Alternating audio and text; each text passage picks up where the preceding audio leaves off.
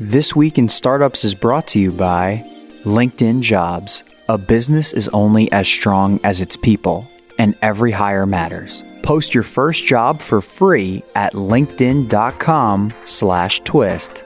Squarespace. Turn your idea into a new website. Go to squarespace.com slash twist for a free trial.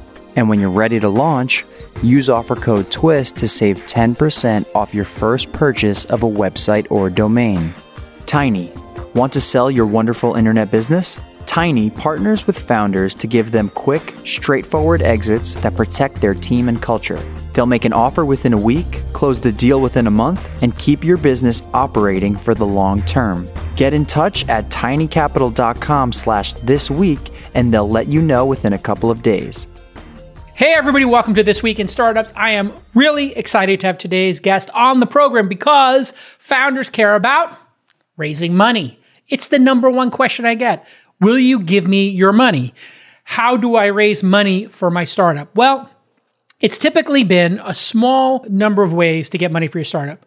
The first way is you put in your own money. The second way, you put in your friends and family's money and you risk never being able to go to Christmas or Thanksgiving again because you lost their money. Third way is you bootstrap. Very difficult to do. Possible. I love bootstrappers, but it's hard to do because that means you're making money, building product, making money, and it's a lot of stopping and starting, uh, if you will. And maybe you're not a developer and you need to hire a developer, and developers need to make money because they're in demand.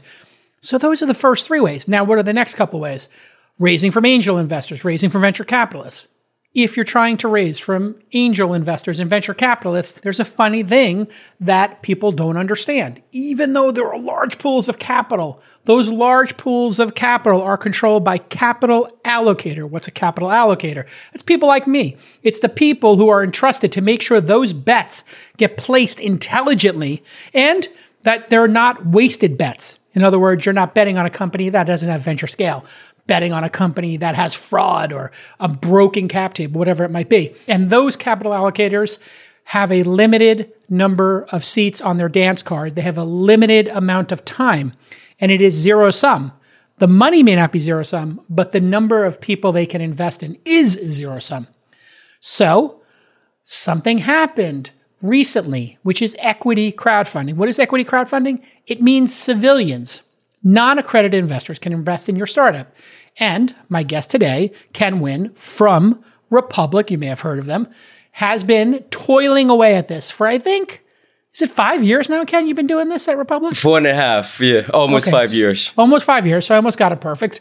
Um, and you uh, started at AngelList, I believe, working with our friend Naval, and you saw accredited investors getting to invest in amazing companies. In fact, I think you were there when I did the Calm investment, correct? I was.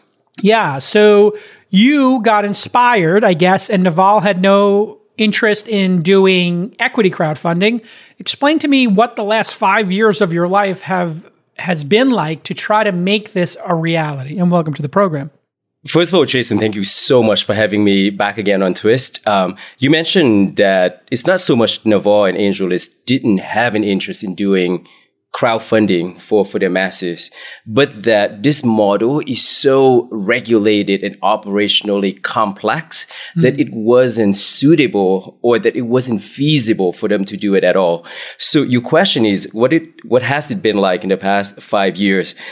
building a two-sided marketplace in a market that didn't exist and very nascent, which is about one of the more difficult business model to grind through. And given that people's attention span nowadays about nine seconds, how do you convince people who know nothing about investing to listen and participate? It's been a long and arduous journey, but it's been so worth it. And I think we at the inflection point, if not already, stepping on it, it toward that future whereby private investing in startups and other things it's just a mainstream awareness. So I'm highly optimistic that that uh, the future ahead is is exceedingly bright for the industry. Okay, the last 30 days have been pretty epic for you. Something happened in the rules that changed basically the industry, I think, forever. Explain the rule change that occurred in the last, I think, 60 days that resulted in two amazing fundraisings on the Republic platform, which you can see right now at republic.co. if I may go back even a yeah. step further down memory lane, so since the Great Depression in the mm. 1930s, the infinite wisdom of Congress was that you gotta be a millionaire or accredited investor to invest privately. That was the law all the way to 2016. So that's like 80 years of, you know, American securities law. May 2016, that law came into effect, regulation crowdfunding that allowed companies, private companies to raise from retail, but there was a limitation. No company could have raised more than a million dollars per year under regulation crowdfunding. It had this weird unintended effect of discouraging any company with substantial traction, with a lot of revenue to go through this you know, somewhat onerous process of disclosing financials and filing a form just to raise a million dollars. So in the first four years, we try and we convinced and we send emails to Airbnb and everyone in between. Uh, everyone was like, no, this is not worth it. And then in March, March 15 to be exact, the law changed and allow a company to raise up to 5 millions okay. per year. So the let's talk about that onerous amount of work. When you are a private company raising from accredited investors, people who make over 200,000 a year or have a million dollars in net worth, I think is the not counting their home is the official definition at the time we're taping this. That could change. It does change um, from time to time. In the private with accredited, you don't have to disclose anything. You don't have to do an audit. They're considered sophisticated, intelligent, special people. Even if they got their money through inheritance or the lottery, or any number of ways playing blackjack. They're the sophisticated ones, which, you know, may or may not be true. Uh, you could become sophisticated and still not have a lot of money in your bank account, like being an economics professor or an attorney who makes $150,000 a year. You actually don't count as accredited, which is crazy because the people at the SEC who are um, making sure that these laws are followed and, and doing really great work, the people working on accreditation rules and executing on them might not actually be accredited themselves.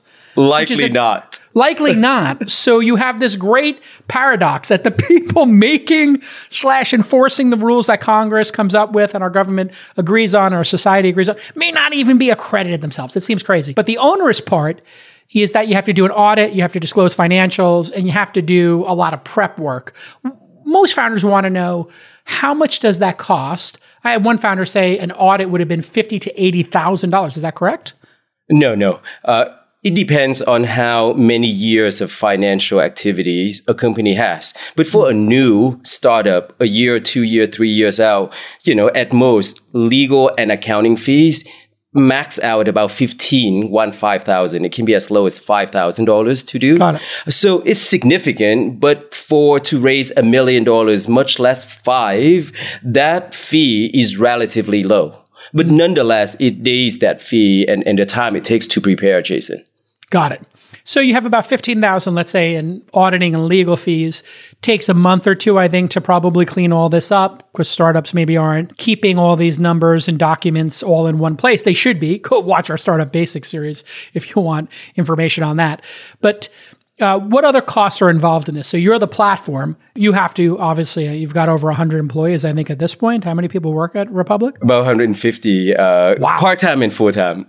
got it. So you got well over 100 people. You have to pay them. So you have over 10 million in salaries or something like that. I would guess. How do you make money if somebody were to raise? Let's put it out there, the fi- full five million dollars you have to put 10, 20 people on that deal. You've got to do marketing. You've got to run the platform. There's software. There's customer support. How much do you make on a $5 million fundraising? So the company typically pays us a cash commission and an upside commission in the form of equity or securities. Uh, and we typically take 6% in cash commission and 2% in upside. Now, there are cases whereby the company brings most of the investors and of course the fee would be lower. But mm-hmm. if a company comes to us and we have to do everything, which is for marketing, we have to corral our investor base to deploy that capital. Uh, right now it's six and two, 6% in cash, 2% in potential upside. And it's, it's important to note the 2% is not over the value of the company. It's 2% of the fundraising in equity. Is that right? Correct. If a company raises a million dollars on a $10 million SAFE at a $10 million valuation cap, the company would be paying a $60,000 in cash at the end of the campaign and issue a SAFE in the amount of $20,000 on the same terms as investors had invested.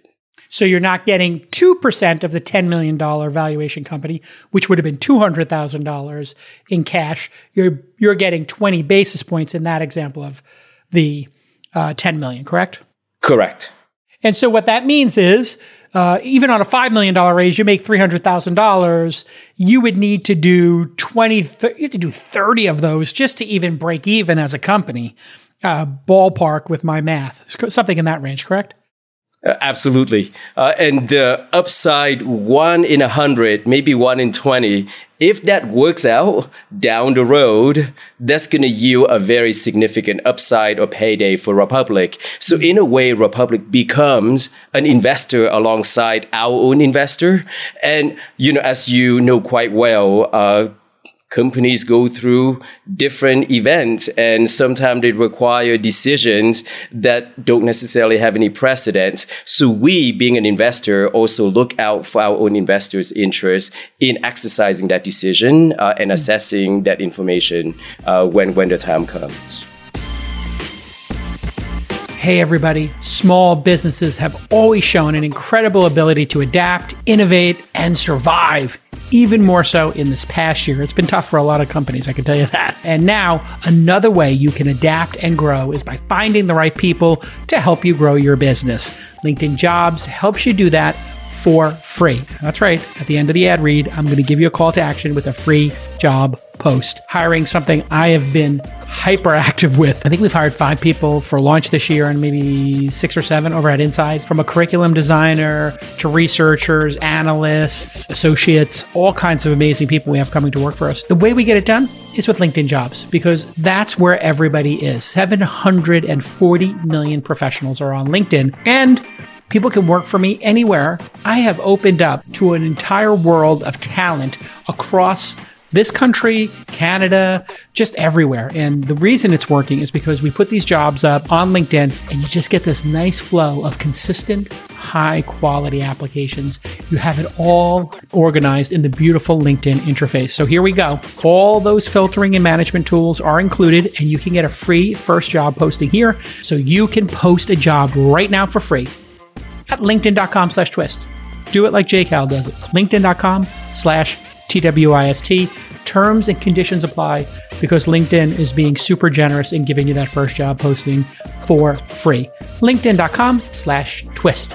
I want to talk more about the SEC relationship, but let's start with two deals that have captured everybody's imagination. Sahil from Gumroad decided uh, that he, with his, I think, $10 million in revenue company, with, I think it had a million in profits or something ballpark like that. We just had him on the podcast a couple weeks ago. You probably saw. He was the first person to try out the 5 million, correct? Or try he was. 5 million raise? On day one. Oh, yeah. So describe um, why you selected that company and how it went. Uh, I would say that uh, Sahil selected us. Uh, Gumroad is a scenario whereby the credibility uh, for a company that has already done, uh, I think, nearly $10 million in revenue. Uh, typically, a company on Republic before the law changing would be much earlier. You know, a million dollars in, in annual in ARR was already high for us. So Gumroad was very established, has a huge community, uh, and the founder just saw Republic, a campaign on Republic as a really strong marketing community building tool.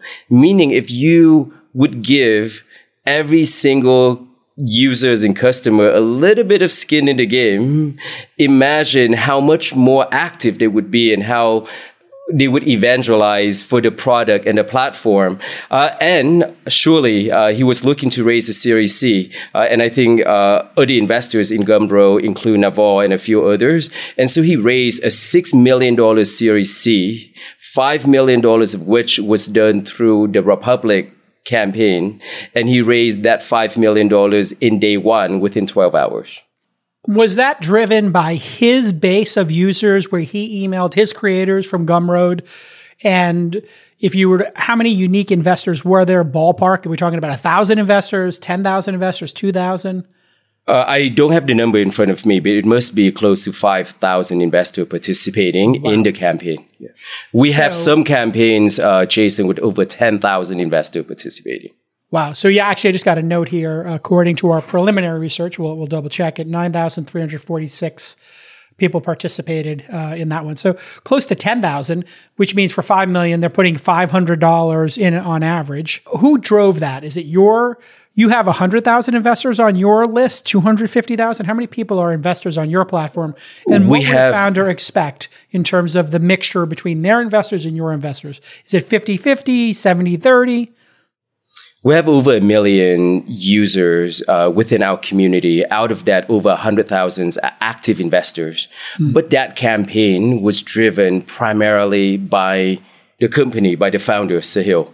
And he did a ton of preparation of activating his own community of customers and, and, and fans, so much that the preliminary interest, soft commitment, so to speak, for the Gumroad campaign was many times the $5 million cap. I don't remember. It was 10 mm-hmm. millions or 15 millions, but significantly higher. So this is one case whereby we provided the infrastructure to enable a company to raise from its own customer and its own community by and large, rather than Republic supplying the investor base. Mm. These are the two different models that I think you're going to see very clearly emerging and somewhat bifurcating mm. as the industry continues to mature. There has been some criticism in the industry that the companies that and we heard the similar criticism of AngelList in the early days, and it didn't turn out to be true ultimately, but it might have been true a little bit in the beginning, was that going to an AngelList syndicate uh, was a sign that you couldn't clear a market with venture capitalists. Now they're saying going to equity crowdfunding means you couldn't clear a market with venture capitalists or with a syndicate lead, uh, and you had to go equity crowdfunding. What is your response to that criticism of negative signaling? My uh, question for venture capitalists and VCs, and this criticism typically comes from other venture firms is this. If you're assessing a B2C business, and here's a business that has such a relationship with its customers that these customers would park way with 500 bucks, not getting anything back, just on the belief that one day this company is going to succeed and they too will succeed. Is that a good signal or is it a bad signal? If a company can convince 10,000 customers to do that, yeah, clearly they're doing something for right. the companies that succeed but what about your ability to find great companies? Because you are, in fact, in competition with that 5 million, I would think, with other sources of capital. So, you know, Sahil is a pretty iconoclastic individual. If you watch his episode, that pretty is clear. Um, he may not want venture capitalists on the cap table anymore. But a lot of people would be making that decision for do I take the 5 million from a venture capitalist or I take it from my customers? And so do you how do you make sure that you're putting out quality deals? Cuz I had the same issue. People told me with my syndicate, "Oh, you're never going to have great companies. Why would anybody do that?" And it turned out uh, 40 venture capitalists, 50 venture capitalists said no to Calm. Nobody would invest in the company. Two reasons. One, they thought Headspace had already won.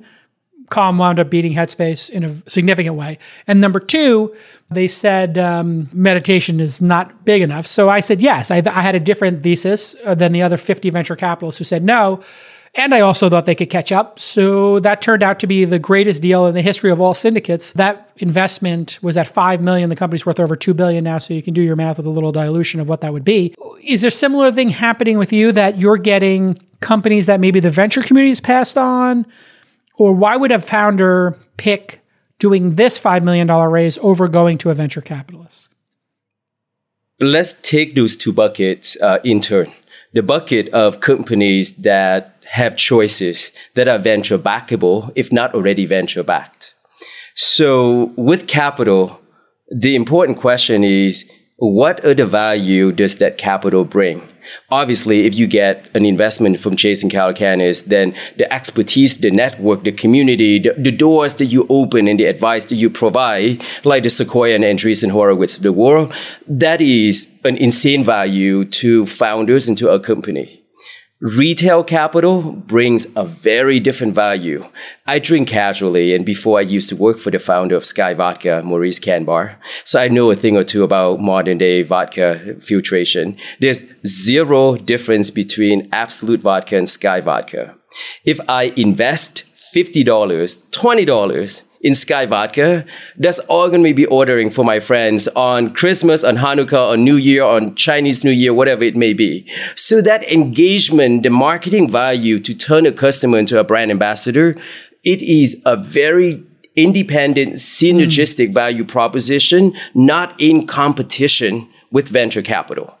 So Got in it. that bucket alone, I strongly believe, and even now we have B2B companies that had raised money from VC, but decide that, hey, it's only fair that I bring in friends and family uh. members that may not be accredited, right? So there's the fairness network. The second bucket, I also think is very additive to the ecosystem in the long run, uh, Jason. And you're probably the, the one of the trailblazer in looking at founders in a different lens, founders who wouldn't be venture backable because mm. they, whatever, uh, demographic and, and, and background. And so you have, let's say, a kid in Alabama who really doesn't know anyone in, in Silicon Valley or Silicon Alley, but you don't really know how to deliver on that message. And he doesn't have a technical co-founder, but he can raise $50,000 from retail just by going online on Republic and evangelize for it. And out of that, manage with that capital, build a company, get it to a stage whereby it may be interesting to Silicon Valley VCs. And I think that for the bucket of companies that are not already venture backable, it can be in time adding, fueling, feeding into the VC ecosystem rather than taking away from it. I love Squarespace. Squarespace is such a fantastic company. The founder, Anthony, is amazing. And if you want to create a blog or publish content, promote your business or a special project of some type, maybe you want to sell a product online, you can do that all with Squarespace. And they have beautiful templates. You don't have to hire a designer. You go to the template library and you pick something stunning. And it works on your iPhone and iPad and an Android phone and a weird size phone, browsers, big screen monitors. All those beautiful designs and templates are responsive responsive and gorgeous, and they're done by world class designers. And, and you get to draft after all of this incredible work, including they added powerful e commerce functionality, including SEO, something you usually have to hire a contractor for. That's all built in. And you get free, secure, 24 hour, seven day a week award winning customer support. And you know what? I got really frustrated during this pandemic. I was trying to figure out what do I do? How do I get companies funded? I'm going to start this remotedemoday.com. I told my team, make me a beautiful website. When I say beautiful website, they think Squarespace. It took longer to write the copy than to make a beautiful website. I'll be totally honest. And you know who was responsible for writing the copy? Me. So I was slowing the team down. You can get a free trial of Squarespace by going to squarespace.com slash twist. And when you're ready to launch, just use that offer code TWIST, T-W-I-S-T, so they know I sent you. And you get another 10% off your first purchase of a website or domain. Congratulations to the team over there on their great success. Congratulations on making the best product in the business. And thank you for your support of This Week in Startups for years. I mean, it really does mean a lot to me. Okay, let's get back to this amazing episode. I think all competition is good is good for the space. What I love about this is it gives competition to even me as an early stage investor. Now, as a syndicate, I get 20% of the upside, obviously, in every deal I put on the syndicate.com. We left AngelList after about 40 deals, decided to do it ourselves. So we um, get 20% of the gain. But now we are in competition with you to a certain extent where somebody could go on your platform and raise a million dollars or take a million dollars from me. I don't get the 20% carry. You get a little taste of it, that little 2% of, you know, whatever the, the, the dilution might be. But oh my Lord, can you imagine if Uber or Airbnb said, or LinkedIn said to drivers, hosts, or HR managers in the LinkedIn example who knew in year one they knew in year one that these companies were going to succeed because they were soaking in them. That's the magic here. That's why I'm so excited about what you're doing. And Jason, eight years ago, or maybe six years ago, uh, we knew that drivers for Lyft on the weekend would switch over to Uber and vice versa. Had Uber and Lyft offer mm. equity to their drivers in the early days, you're going to yeah. have the kind of engagement without a narrative. And in 2018, Uber and Airbnb asked the SEC for an exemption to give away equity to their customer before they go IPO. And the SEC said, no, you got to work with the current laws and regulations. We didn't have a product then, but now we do. So, you know, we're two years behind on that trend. Uh, but I have no doubt in the years to come, companies, Series D, E, F, pre-IPO would eventually engage this whole Reg A, Reg CF. They could do it every single. Community. They could do it every single year because this is five million per year. So you could say, hey, this year we're going to do five million for our first, you know, ten thousand drivers. The next year you could say, hey, we have another five million available, but we're going to invite the next 10,000 drive next 20,000 drivers to go first.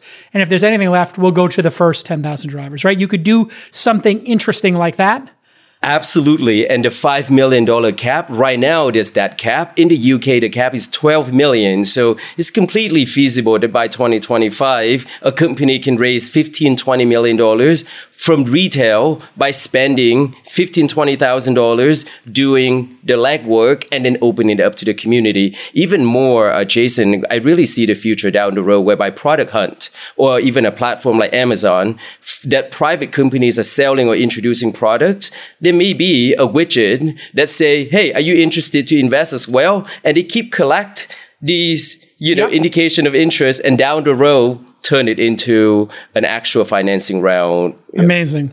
That would be fantastic. I mean, just think about that. I, I, didn't even think about the customers of Uber or DoorDash or Lyft in the first year.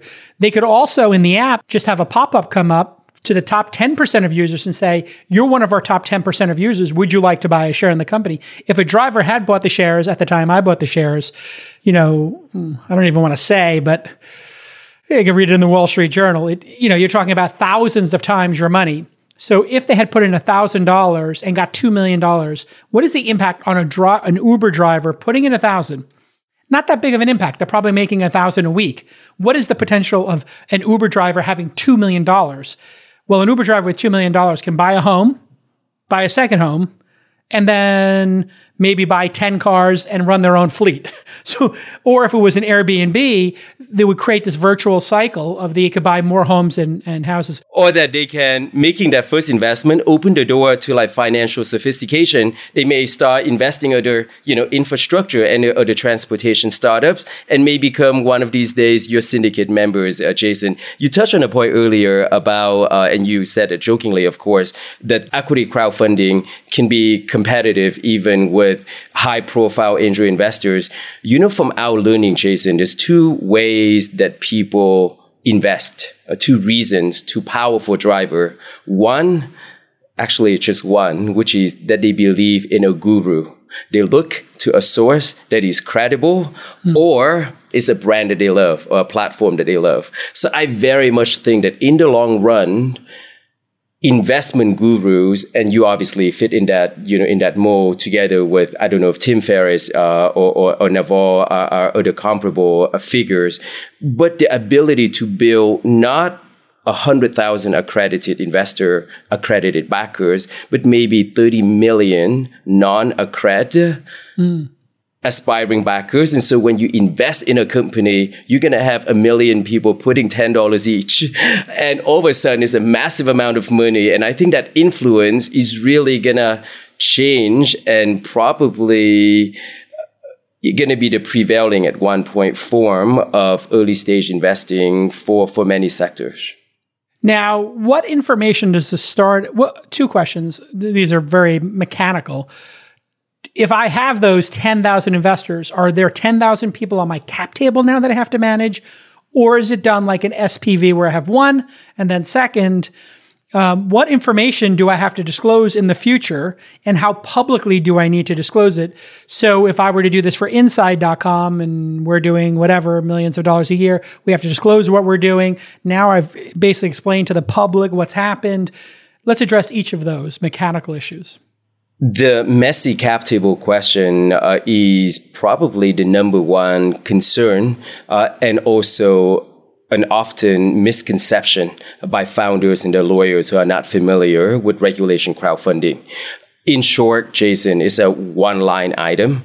There are different forms of how that one line item on the cap table takes form. It can be through a rollover uh, Crowd SAFE. It can be through a custodial uh, nominee framework. It can be through an SPV. Uh, but in short, no, it's just a simple one line item. And we even produce tools, product from Republic, this product called Social Capital, that enable founders to communicate and activate the investor base after the round in ah. the years and months to come, just through Republic. They never have to send out 20 or 10,000 emails to individual people. That'd be insane. You run that email list serve or whatever I'm going to do to communicate with my list, with my folks. So if let's say it was Uber and they're coming out with Uber Eats and they need beta testers, they could email their 5,000, 10,000 investors or Gumroad launches an NFT product. They could say, who wants to be in the NFT beta?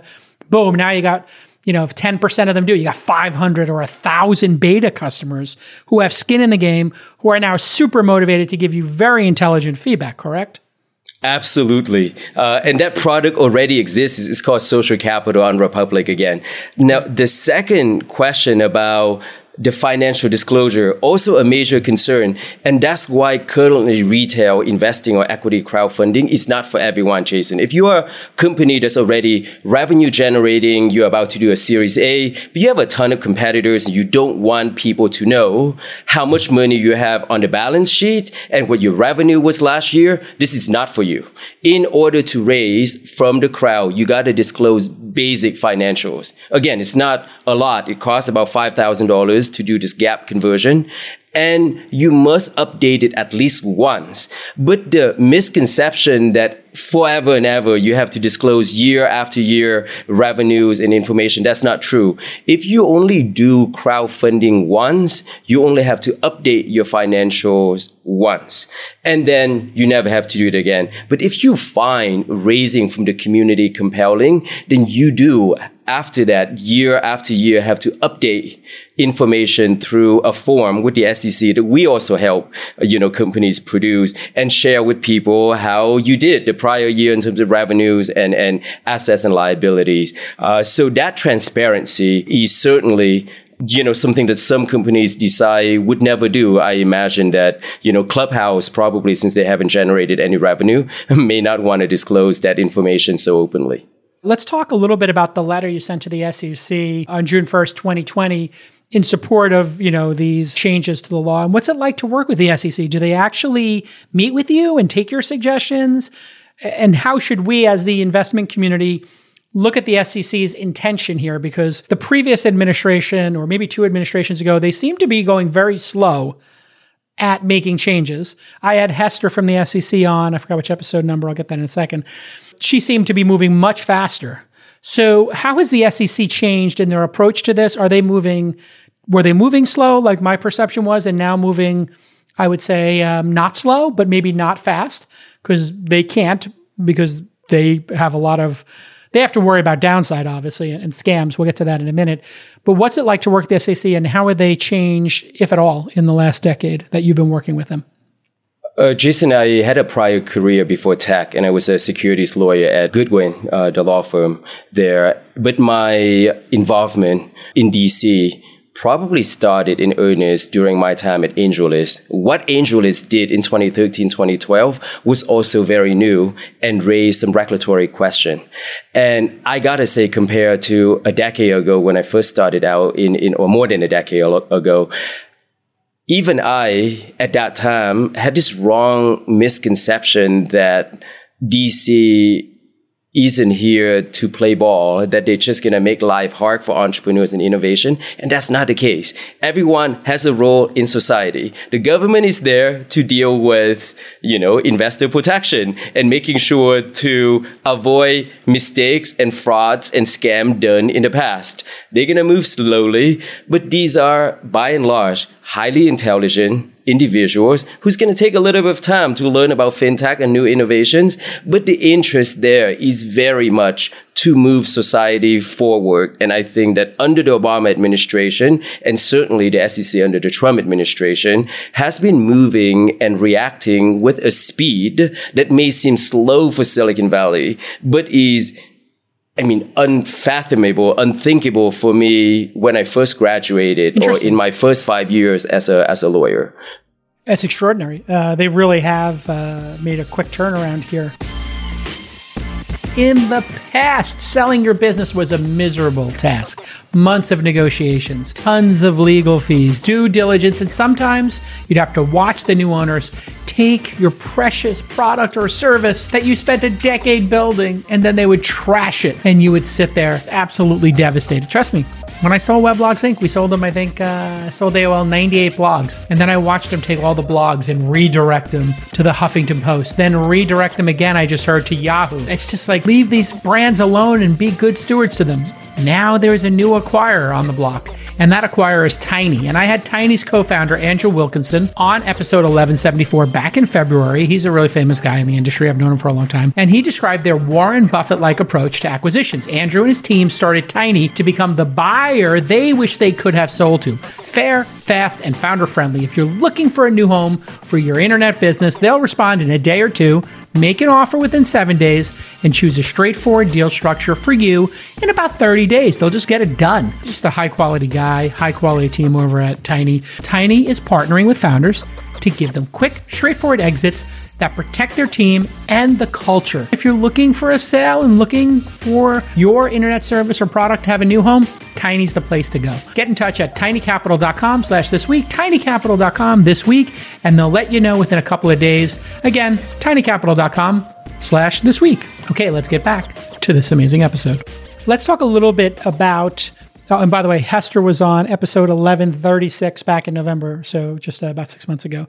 And you, you expect this 5 million to turn into 10, to turn into 20, is that right?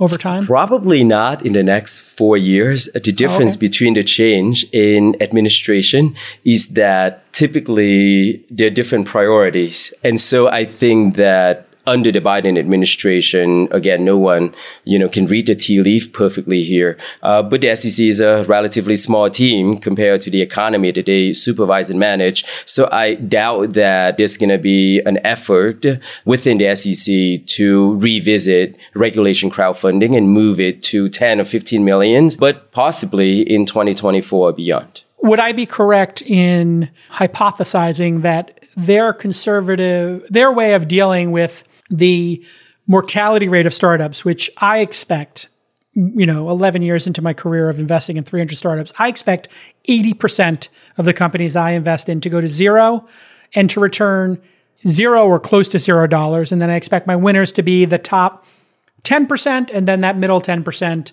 you know, might be singles and doubles. I get back two times my money. It doesn't really make a difference.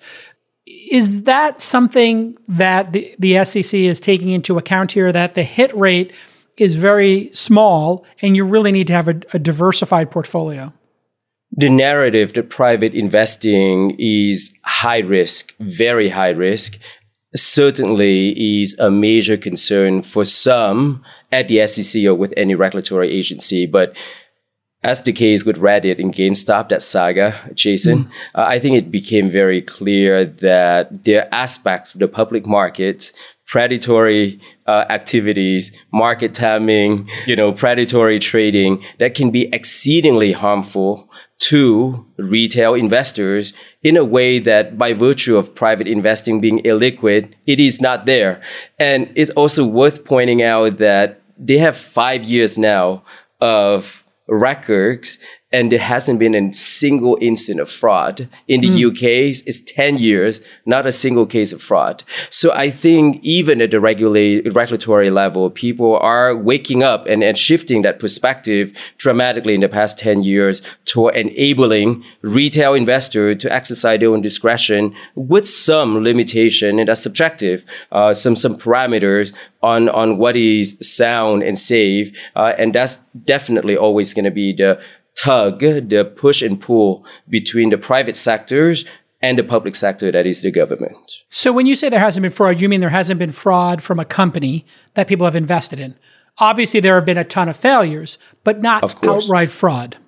Correct. No one has file a form, go on past Republic due diligence, say that they're going to do X, and then take a million dollars and run to Mongolia and buy, you know, a farm and change the name. So basically, what happened with every single ICO, it seems.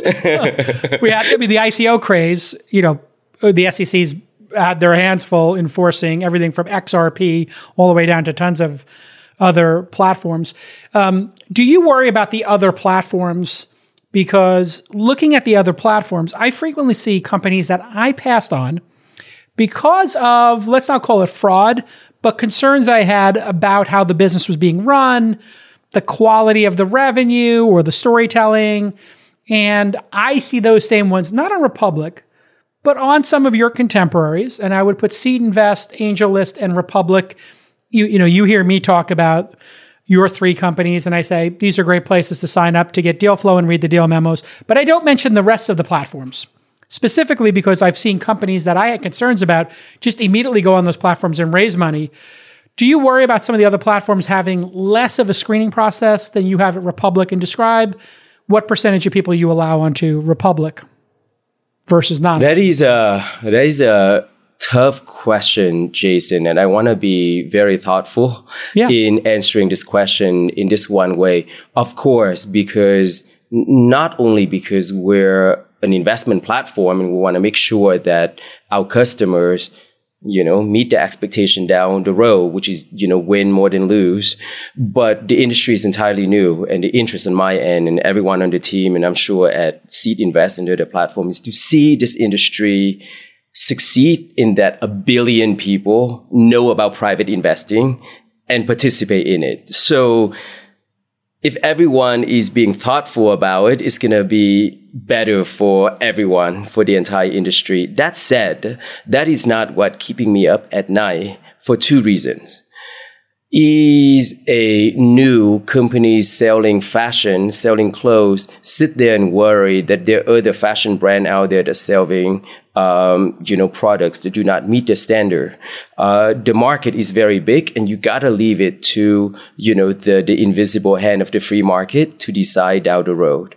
And secondly, the question as to what is a good company and what is a bad company, I think it comes down to education and presenting a deal in a way that a customer or an interested party understand the relevant risk. What I mean by that is this, Jason. We definitely have onboarded deals on the platform that you would not pass your lens or would pass, would not pass Sequoia lens. In fact, many of them.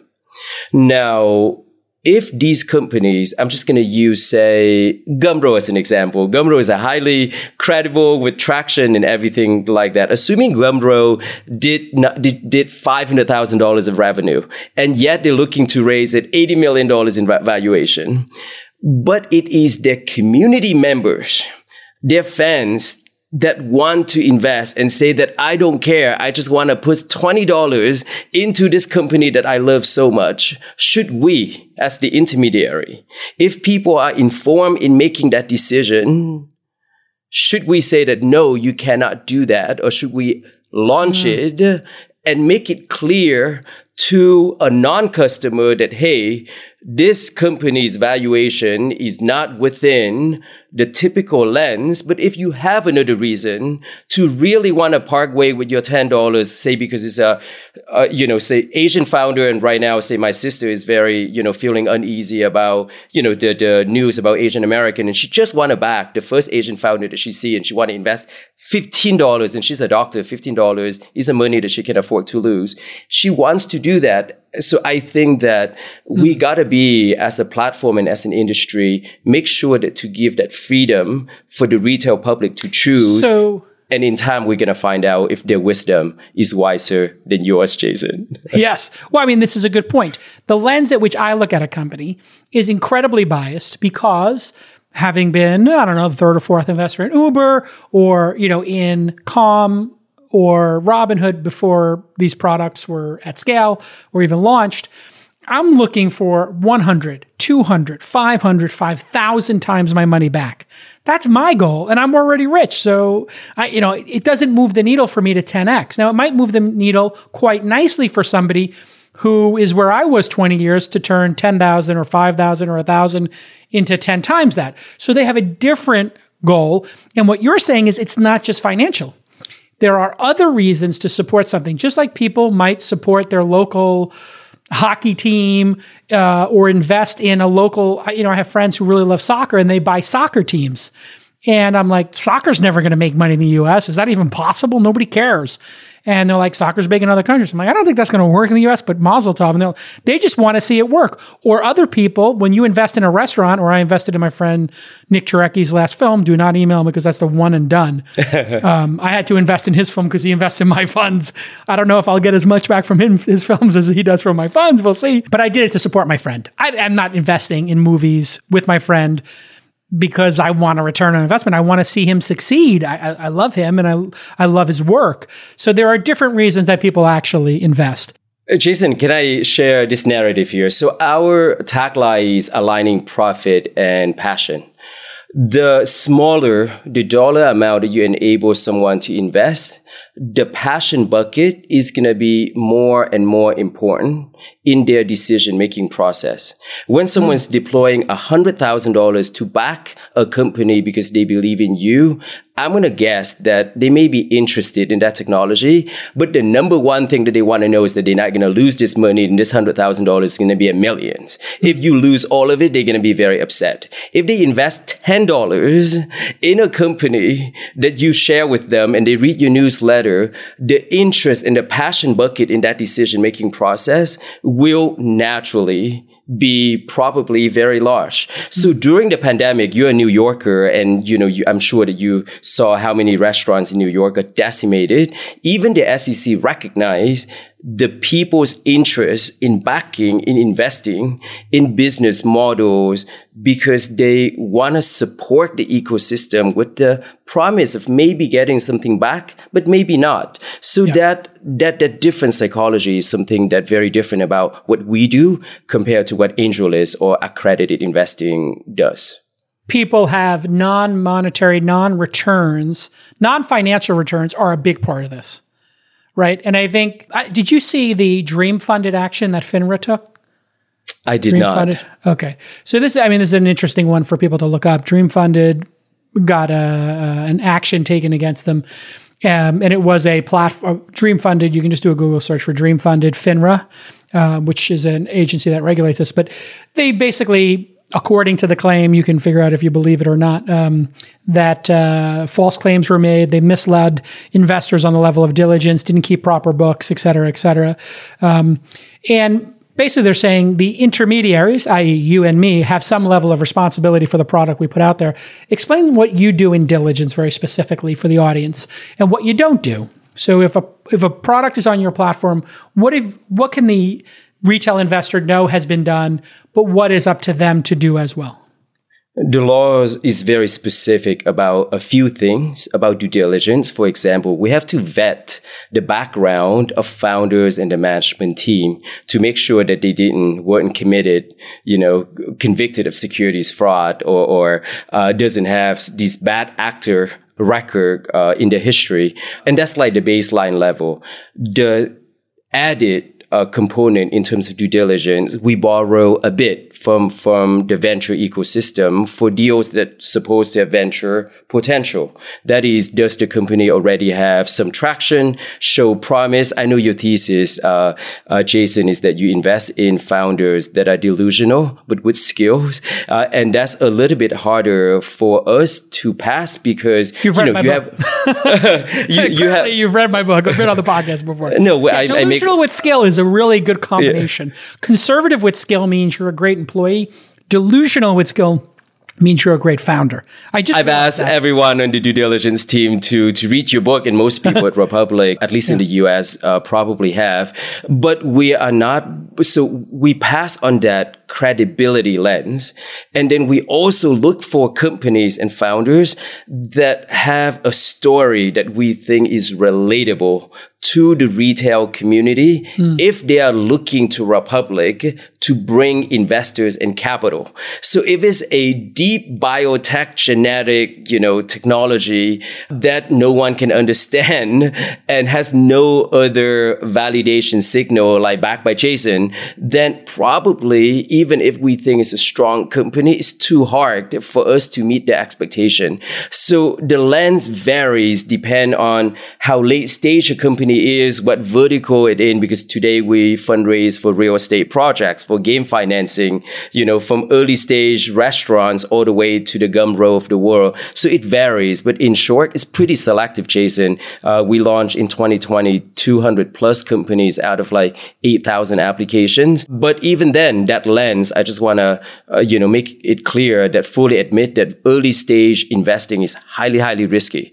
The only yeah. way to do it right is follow a guru, learn but yes, people should invest the amount of money that they can lose, 10 $20, do it in 50 companies. And throughout that process, you're going to learn and decide for yourself whether you want to become a professional investor. And if so, Absolutely. you know, choice syndication and learn. So learning by getting started is the approach for investing, in my opinion. What I tell everybody to do is if you were trying to figure out how to play blackjack or poker, would you sit at the $5,000 a hand table or the $10,000 buy-in table, or would you start at the dollar table, the $1, $2 table? You'd obviously start at the lowest stakes table. It's part of the reason why at the syndicate.com, my, my syndicate, which is only accredited investors at this time, um, we only do, um, you know, when we do this, only do uh, a $2,000 minimum in most deals because I tell people, listen, your first 10 deals, even if you're rich and you're accredited, do your first 10 deals at $2,000. If you feel like, you know, and $20,000 you can easily afford to lose, it's no big deal for somebody with a net worth over a million dollars or $200,000 a year. You make it back quick enough. Um, but then you can always add more. If the company succeeds, they're going to raise another round and you could ask them to put in 10,000 or 25,000 or $250,000 later. But job one is to learn how to pick the companies, get educated on the process, and to have diversification in your portfolio. One of the initiatives, Jason, that we're aiming to do uh, this year, hopefully with the right partner, is to bring financial or private investing education to the high school level. So I grew up in the oh. Bay Area and Apple and Dell donated laptops and calculators to high school students. Imagine if Republic or myself personally or whoever else donate $20,000 and give students 10 or $20 to invest. And they got to explain why they picked this company. Out of 100 kids, I bet you they're going to be 10 that would be way more savvy by the time they enter college than I was by the time I graduated from law school. I knew nothing about private investing. And I think that these are all different ways that when you lower the barrier to entry, private investing becomes an amazing learning tool and an equalizer for society in terms of financial equity. Uh, let's talk about something that was a little controversial, but I don't think super controversial. Arlan Hamilton did a raise as well on the platform. She raised five million, I think, in a week or two. Um, explain One week. what P- in a week. Great. Uh, she's a friend of the pod, friend of the show, friend of mine. Uh, but I got a back channel that, hey, this is a little bit weird. She's selling part of her venture fund or future returns. You're not an investor in, you're not actually an LP in the fund.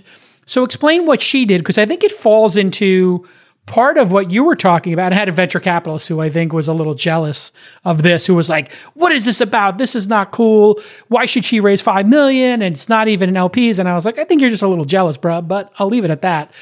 Um, what exactly was she selling there with Backstage Capital, and because it was a little confusing to people.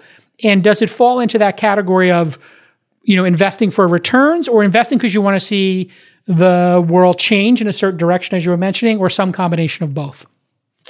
So the equity crowdfunding law only allows operating business to raise capital from non-accredited investors, meaning a fund a pool investment vehicle cannot take in money from non-accredited. Which seems so, crazy. Why can't that happen yet? You know, just in the same way that uh, they decided at the outset that $1 million seems like the right cap, not necessarily uh, there's a whole lot of rationale behind it, but currently that that's the law. So, do you think that's going to change? And have you written letters to the SEC about this? Is that something you want to get into? Is having Republic be a platform where when I raise Launch Fund Four, if I do, I could put it on Republic and get five million dollars from let's call them non-accredited civilians? I definitely don't see that happening uh, in you know in the coming three or four years, Jason. Uh, I do think that that model eventually would make sense, but our focus at Republic is on direct investing. There's like mm-hmm. this psychological value and and it's so fulfilling to back directly an entrepreneur that's building a business. Now, a venture capitalist building a venture firm is an entrepreneur. And Correct. so Backstage has an operating company that is the management company that is advising the fund. But Backstage is also building a community, a model of VC that probably we haven't seen before or not haven't seen, you know, too often. So what Arlan did was that she was raising for the operating arm of Backstage and not for the fund. Of course, the revenue potential for that operating arm ties to the success of the fund, the carry interest. So mm-hmm. by virtue, by investing in the operating company, you also have exposure to the success of the fund. Uh, we definitely have had, um, you know, some people loved it. It got amazing press. Uh, and on Twitter, you know, fans and even new uh, comers to Backstage Capital absolutely loved what she was doing there. And this is a model that, that Backstage and the lawyer crafted, uh, and we, we supported. And they definitely, there were many critiques like, like many things in life. And I think that some of them, you know, are not unfair. Uh, at the end of the day, like what is the out. what is the criticism that's um, fair? And then what is your answer to it? Like, so yep. I, I understand why I understand what's happening here. Just to do the math for folks, $5 million at a $50 million valuation, that 5 million bought 10% of the operating company. So if you were to buy 10% of Launch's operating company as they invested or 10% of Arlan's, if she were to return $250 million. She would get back $50 million in carry, right? So if her investments eventually return 250 million in profits, so she invests 50 million, returns 300, the original 50 million comes out, there's 250 million in profits, that would be a 6x fund or if she did that 3 times it would be 3 2x funds, whatever it is. And she then distri- she has 250 million in returns. 10% of that would be 25 million. 10% of that 25 million, 2.5 million would go back to the owners in carry. Am I correct? Correct, uh, Jason. Given that the, the campaign is still live, there's a there's a you know restriction on my ability to comment on the okay. deal that's still live on the platform. But to answer a little bit more generally, oh no, it's sold out by the way. Yes, uh, it's, it's oh. uh, sold out within a week, uh, but but it hasn't fully oh, closed hasn't fully yet. closed. Got it. Okay. Yep. So I, I the, won't force you to do that, but um, the fact is, it, this is pretty well explained there. And if you were to buy ten percent of Social Capital, or ten percent of Sequoia, or ten percent of my fund, eh, you know, theoretically that would have worked out. If you bought ten percent of some other venture firms, it wouldn't have worked out. Um, and it's new and it's interesting. It got me thinking, like, hey, whenever I sell 10% of my fund, um, we don't need the money right now, but in her case, and um, just reading what people said. Uh, Kevin, who put in $2,000, who's an active investor, said, I invested because I want to be part of closing the funding gap for women, people of color, and LGBTQ. T plus Backstage Capital is transforming impact investing, providing the opportunity to come along on their journey. I couldn't be more excited. So, Kevin Pyers, who wrote this publicly on the site two months ago, $2,000, not a major investment for him. That might be a weekend in Vegas or might be, in my case, 20 minutes and one bet in Vegas. If I was playing poker, that might be one hand of poker. So why not take a flyer? And why not support the change you want to see in the world? I think that's what people don't get about this when they criticize it. And then the VCs who are criticizing it, I think frankly they're a little bit jealous. Um, I'll be honest. Because it seems like the investors here do understand what they're doing and they have a different return profile. I think for them, if they got, I think if Kevin Pyers listed here got you know, a thousand of his 2000 back or 5,000 or 10 based on his review here. He doesn't care about any of those potential outcomes. He just cares about seeing the change in the world. I agree completely. And we know this because similar to the other campaign, Gumroad, Arlan was primarily responsible for seeing the $5 million raised done. It is her community that she's been building over the past five years. And she succeeded at some uh, pieces of her in the past five years. She probably said that she could do better, but it doesn't matter. This community absolutely love what she has been building and believes in what she can can do with this capital. So this is one of those scenarios whereby we gotta present it, and I think I responded to some of um, the the critiques by saying that we understand it quite well, and there's always room for us to make sure that we clarify that this is an unusual structure. Uh, one of the common criticism is that how many investors actually read the deal page and fully understand this complex you know, waterfall. And I don't know, you know, we, we've done a study and people seem to understand it. Um, but more than anything else, the vast majority very clearly believe in Arlan and want to support what she's doing, in addition to you know, believing that they're gonna make some money out of this. But the, the, the passion component is certainly as big, if not more so, than the return on capital for many of these investors. Uh, as we wrap here, and congratulations on the success, obviously, um, investor and founder to founder. Uh, it's really great to see you have this amazing success. Thank you. And um, just a quick announcement here I've decided that Inside.com, the startup I'm CEO of, is going to do a fundraising on Republic.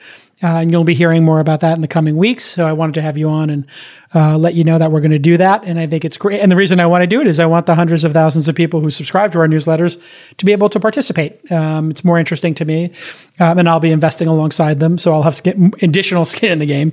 Um, when, just as a general warning to founders, a general advisory to founders, when raising capital, it's extremely important that you are not being anything other than factual and very detailed in the claims you're making. Why is this so critically important, Ken? Well, any misstatement, particularly intentional misstatement of facts, can potentially give claims to securities fraud.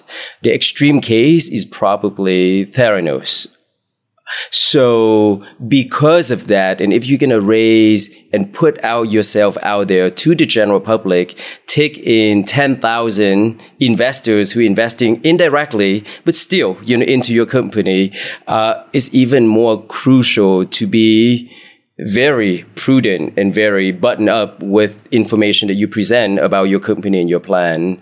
Um, so I, I can't, uh, you know, agree more with that.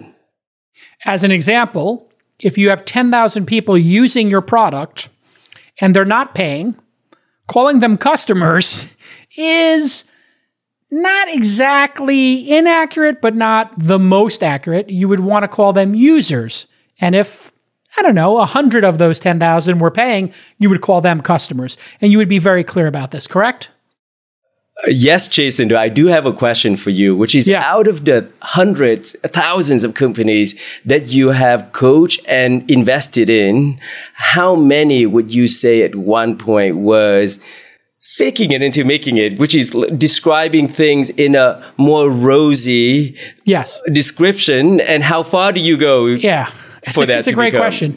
I, I uh, am very serious about this now because I've had two companies get investigated uh, one by the SEC, one by a local um, jurisdiction, because investors complained. And in one case, it was because they had people listed on their website who no longer worked at the company. Now, the charitable, um, and they had also had, I, I believe, the other claim um, in this instance was they had people listed as partners who actually weren't in an active partnership or customer relationship. They might have had talks with them. So in both of those cases, you could say charitably, well, they met with the company. So they were in partnership discussions, I guess. But it would be better to separate those out and have one slide. These are paying customers. Two, these are customers who are unpaid on a trial. And then these are ones we're having a discussion with. It costs nothing, nothing to be a little more clear. And then second, you know, okay, you're you didn't update your team page. Well, if it was one out of 10 people, that's one thing. But if it's three out of five, okay, now it's something radically different. You know, 60% versus 10%. And is it, you know, the CFO and the chief product officer and the chief marketing officer are no longer at the company? Or is it an intern is no longer at the company? It's a very big swing, right? And so I, I think if you are saying, I project that we're going to 10x the number of customers, and here's the technique we're going to use, it's very clear. You're, it's a projection. You, you put that word in there. If you're talking about reality, just be super clear. And uh, what I always tell them is the opportunity to invest in this company at this valuation, which is a lower valuation, is because you have not solved these problems yet. You don't have a CFO yet. You don't have a lighthouse customer. You only have seven paying customers you know, that's why the valuation's five or 15 million. If you had 70 customers, the valuation might be 40 million. So just own it. And I really beg of founders to never, ever do anything other than tell the truth and be as candid and as honest as possible because investors understand the reality of performance versus valuation in a matrix the more performance there is, if you're investing in Netflix in year 15, that's very different than investing in Netflix in week 15 or month 15 so, or quarter 15, as it were. All of those are going to be different profiles of performance and just own it. Um, but I would say I have, I would say one out of five when I am looking to invest. I would say maybe half of them actually when I'm have yet to invest, I feel are massaging or outright not being upfront about the reality. And I have to tease it out of them. And then what I train them in my accelerator uh, or when reading their monthly updates is to just be super clear. I will give you an example. Somebody was doing their, um, they were using annual reoccurring revenue, ARR, and but they weren't a um, subscription service. They were a one-time service. So I said, well, you really can't take, you know, December's revenue and times it by 12. And they're like, well, that would be my annual run rate. And I was like, okay, then say, and explicitly say annual run rate, I've times each month by 12 instead of making it look like you're, they were making it look like their $10,000 month was $120,000 a month because they put December 120,000. You know, they're like little moments like that that can be explained away. But what I tell people is the second you have to explain something, you failed in your mission as the CEO to be 100% clear. Absolutely. And I think as a founder, um, the temptation is there when you watch like the WeWork documentary and you see these success stories that these companies are raising based on being very generous with their projection and, and facts and data. But I think the lawyer in me, the, the litmus test is this. If you present an information that is in any way not completely accurate and an investor may make a decision whether or not to invest based on that information, better make sure that that information is very factual. Otherwise, it's gonna it may come back and bite you in the biggest way. But also, this uh, industry uh, or tech is about integrity, and I think uh, anyone optimizing for short term round or whatever else it may be is uh, is not looking at, at, at things perhaps correctly. Not looking you know, at life one of the things correctly. I will say is a superpower of your platform and other platforms, including my own, is when you have 100 or 250 or 10,000 people investing in a company, now you've got 100 pair of eyes, 250, 5,000 or 10,000 pairs of eyes on it. It's under much more scrutiny. One of the problems with Theranos is you had a very small number of very rich individuals investing in that company. They weren't even Silicon Valley venture capital firms. There was no Silicon Valley venture firm on there. I think Tim Draper was personally on there, but it wasn't like Draper Fisher Jurvetson was on the board, made a $10 million bet. And so a larger number of people putting more light on it. And because crowdfunding has to do audits and make this stuff public, it actually is safer in my mind. And I do see this when I syndicate a deal, I'll frequently have somebody say, Did you know about this? Did you know that this person left the company? Did you know that they had this action against them or whatever? And I'll say, Actually, we didn't know about that. And we have to go then to the founder. That's probably happened a handful of times where we've been made aware of stuff that we didn't know or after we've made the investment, they don't send an update for three months, and then I don't have to send an email to the founder saying, "Hey, can we get an update?" I've got you know 250 investors in that company, and seven of them read the monthly updates, and they're like, "You missed January, February, March. The last one I have is December. It's now April. When am I going to get an update?" And they CC me. So this many hands making for light work and this public nature of it, I would argue, makes this you know, um, a little bit safer in terms of information than private investing where you you could have an you although you have sophisticated people you could have a Theranos like situation or even Bernie Madoff's a perfect example. Fraud exists in the world. So let's not pretend that fraud's not going to happen. Bernie Madoff had the most sophisticated richest clients in the world and he was able to do a 3 or 4 decade long Ponzi scheme. Like fraud happens and real businesses can be turned into frauds frauds can be turned into real businesses and any combination of those so buyer beware Never let one investment be the majority of your net worth. Only invest what you can afford to learn and go slow in the beginning and get diversified as quick as possible. I think we share a lot of these uh, concepts um, in common. Yeah. And Jason, because of the available information uh, is so robust compared to private investing, it's an excellent learning experience as well. For ten dollars, and you learn how to analyze a oh balance sheet, which ninety percent of people, I certainly didn't learn how to do that again it's until incredible. after law school, right?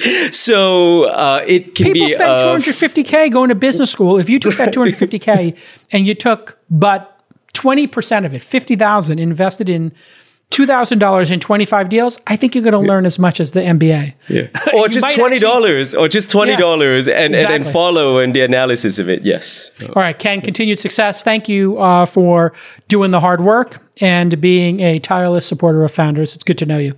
Thanks so much for having me, Jason. My pleasure. And uh, for people who want the best chance of passing scrutiny, I think you accept about 1% or 2% of companies what makes for a company as we end here, you know, worthy of being on the Republic platform, as it were? A lot of integrity shows mm-hmm. promise uh, that people looking at it believing that you're going to succeed or already has built a strong community of people who believe in you and you want to bring that community to Republic and engage them and turn them into investors. So those are typically the two forms that we that we look for in bringing a company onto Republic.com. Awesome continued success, and we'll see you all next time on This Week in Startups. Bye bye.